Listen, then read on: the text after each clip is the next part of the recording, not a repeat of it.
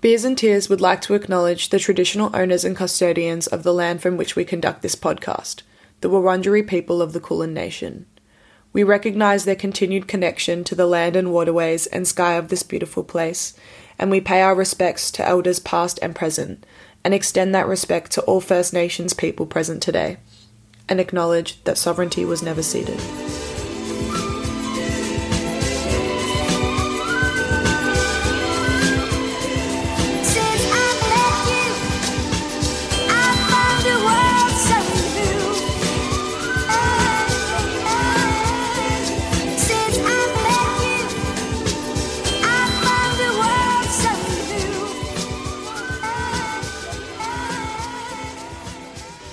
Hello, everyone. Welcome back to Beers and Tears. Today I'm joined with Robbie from the Avalanches. Hi, how are you today?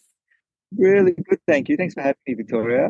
Of course. Um, well, sort of to begin with, the Avalanches kind of formed in high school through like a shared enthusiasm for your for your music and the way you guys wanted to explore your music and and innovate um, in terms of electronic music and I guess over a period of time there's no doubt that your music has been drawn to the art of sampling and, and collecting an array of, of records and exploring ways to sort of incorporate those sounds and samples into your music. Um, yeah, and I guess like going into a, a bit of a deep dive, a bit of a, a throwback into the journey of the avalanches just to kick things off. I guess, can you walk us through the initial spark or idea that led to the creation of your albums since I left you and Wildflower and your most recent We Will Always Love You and just yeah how these these concepts sort of came to be and the evolution of of your works. Bit of a loaded question, but yeah, to sum it all up. sure. Well, I guess that that first album, since I left you, came about. I guess it was like probably began when I was like thirteen or fourteen, just with a love of music, and I know Tony was the same, and Darren, and and then uh, we all met maybe when we were seventeen or eighteen, and j- just wanted to make music and, and mess around, but it was when I really bought my first sampler that everything sort of changed slowly. We got really found a way to express ourselves through found sound and through collage and we'd kind of been using traditional instruments like keyboards and guitars just to make noise really. Not not not using them how they, they were supposed to be made. So it didn't seem that much of a leap to us to to start using this other piece of technology as sampler and and use old records we were finding in junk stores and sort of just try and carve out a little space of the musical universe where no one else was operating you know. I, I think i always had this intuition that I didn't want to be in, in competition with anyone. I didn't want to try and make like a uh, a rock record more rocking than like Nirvana or, or like a you know a drum and bass record that was like heavier than anyone else in the UK was making at that time. So it was just about finding a little space where no one else was, and then we were free to sort of follow our hearts. And since I left you, sort of came out of that and finding all these op shop records in Melbourne junk stores and beginning to to make this album. Yeah, wow, incredible. And um you went on to well, I guess I'm also wondering like how do you um typically like approach finding and selecting samples and then going into weaving them into like cohesive pieces of music? Mm-hmm. It's like I wish I could give you an answer that was like I've got it all figured out, but it's still like a total head fuck, really. Yeah. Like I've gone through phases where I've had like um really well organized sample libraries and you know all, all the different samples I collect from vinyl categorized and I'll go through a phase like that for like a year and be like really anal about it and and then I kind of like lose track of it and it's not working for me anymore and then I just want to just pick up a record that I'm feeling that morning and make a song on the spot, you know. And I think more and more I realize there's no sort of method to it. It's a feeling thing, and it's more just about holding, I think, music that you love in mind. So, like over the last few weeks, for example, I'll be listening to a bunch of YouTube stuff um, it sort of floats around in my head, and then maybe I hear one other record that I reminds me of that, or I think could complement it, and then a track might begin. Um, but I, I've never found any way to make it sort of quicker or more streamlined. It seems that it's seems to be the nature of it that it's slow, and you're constantly looking for the that last piece of the jigsaw, and um, yeah, and it's it's luck too. Like that's what I realized more and more. It's like the right idea or the right record popping into your life at the right time. Yeah. Yeah, I feel like that's definitely um a theme that I've been discussing a little bit lately is like certain records sort of find you at a point a particular point in your life when you when you need to hear it the most rather than like it's just been released and you need to hear it right now. You might not like really come across it or connect with it at that point in time but somewhere along the line it just it just falls into place That's exactly it. And that happens to me all the time. Like so many records like come out and everybody's sort of like you've got to listen to this and I'm like, I don't I don't know, it's like I'm just not feeling it or whatever. And then three years later I'll be like, this record's amazing. yeah exactly We told we told you.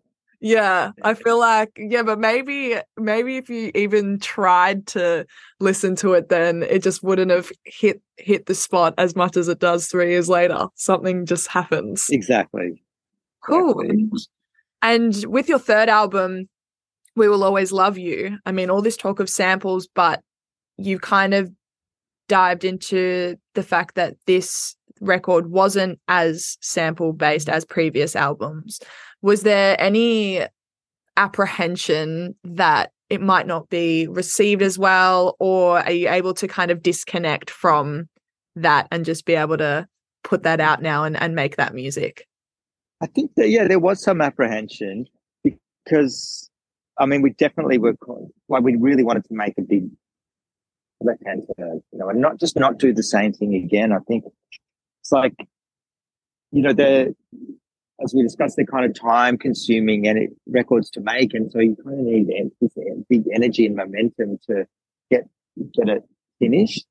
And um, so if it's not new for us and exciting, I just don't think I could find that energy, you know. So um, it just we just knew we didn't, weren't going to do the same thing again, and um, we'd spent like 16 years making our second album, um, Wildflower, and we just didn't couldn't go through that long sort of process again. So we had a lot of fun traveling more and being with other other humans in the studio rather than just on our own with old records. You know, it was just like just on a pure like life experience level. It was just so so much fun and memorable. You know, and and then the record turned out great too. So yeah, I'm glad we went down that path. And in terms of like production and and putting together a final project, a final piece of work, what would you say is like one of the most challenging parts about putting together um, an album or a final project and piece of work? I think it's like what to leave off and uh, how to edit, you know, editing, editing it down. There's songs from all albums that didn't make it that were kind of really great songs, but they just somehow just didn't fit or something. And it often can be like a niggling feeling that you kind of know for months and months and months, but it's like maybe it'll take Tony to tell me or me to tell him. It's like that song just doesn't but I think we've got better at just learning to let them go, and it's like whatever's best for the record as a whole. So mm. that's really difficult because it's hard to get that perspective when you're so sort of entwined in it. Hmm. Yeah. Have there been songs that you've left off previous records that have made it onto future records, or do they kind of just get left behind a little bit and they need to just stay? well, they, you're, I always think they'll get used, but they seem to they never do. They kind of get left behind, and they also get so. Once you've moved on and finished the record, you're sort of, I don't know, somehow I'm reluctant to go back there or something. Yeah. yeah, for sure. They need a they're they're like a time and place sort of thing. Exactly. And I guess in terms of um your your music sort of provokes like a, a vivid imagery in terms of the listening experience for me personally and i feel mm-hmm. like for for a lot of other people. How how do you perceive that relationship between visuals and your music if you have that like if you feel like you experience that side of things as well? It's, it's really interesting. Yeah i i totally do and in terms of like even when i'm working on a track and the colors i have to have the different instruments labeled and stuff it's like it's always it's always very sort of strongly linked to that and to a place or something. Like it like i think all my favorite music does that. It just sort of takes me somewhere. And um and so it's i think it's always trying to express like a, an inner feeling or whatever but it's it's always sort of connected to often to a somewhere somewhere else. Yeah. Yeah. And, and visually like it's often the visuals for a record evolve in parallel to the music like they're done at the same time it's not one and then the other yeah yeah yeah gotcha Yeah. Oh, and I guess in terms of like bringing that into a live show and a live experience, um, you are set to perform at Heaps Good Festival, um, coming up at the end of the year. Yeah. Yeah, I guess how how do you plan to bring your music to the this live show, the visual elements? What can people sort of expect from an Avalanches show if they've never come to one before? Well, I hope they have a great time. I mean, it's like it's taken us a long time actually to figure out how, like, taken us our whole career really to figure out how to play this music live. You know, because we started out like we were talking as like kids in bands, and so for a long time we all almost stuck with that, even though the records were made on samplers. You know, so um, now the live show is really sort of bringing back the essence of what we do in the art of sampling and pulling apart songs, pulling them back together, and and using a lot of different songs or different moments from our catalog and just try to make a new experience. And then the visuals are, um, you know, we didn't want to just sort of play our songs and play like didn't want to play since I left and play the video clips that since I left. Like we had to remake all the, the the visuals as a new as part of that journey, and then they they sort of evolve along with the, the, the set, the hour long set. So yeah, it's Yeah. it's a trip. It is. It's cool. I must. I saw you play at um Harvest Rock a couple years ago, and Oh yeah, I brought my little sister with me, who is not an Avalanche, or like previously was not an Avalanches fan, like wasn't across your music. And I was like, "No, we're going to this set. Like it'll be, it'll be fun. It'll be a great vibe." And she came out an Avalanches fan, so it's safe. oh, that's the best story.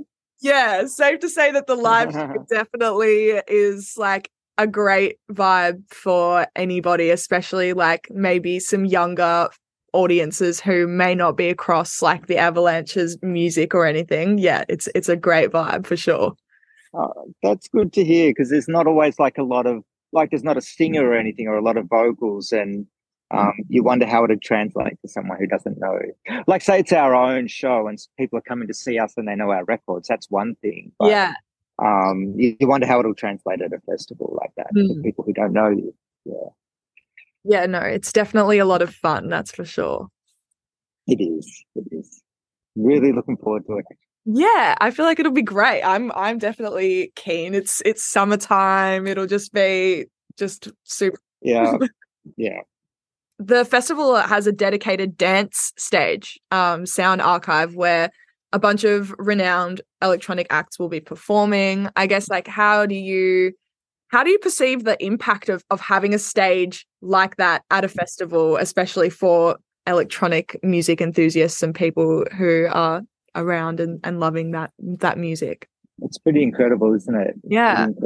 Like it's like um yeah, like speaking about like that era when since I left you came out, it was like, like we were playing in pubs in Melbourne, you know, and there was such a supportive music scene and it was so strong, but it was like a rock music scene, you know.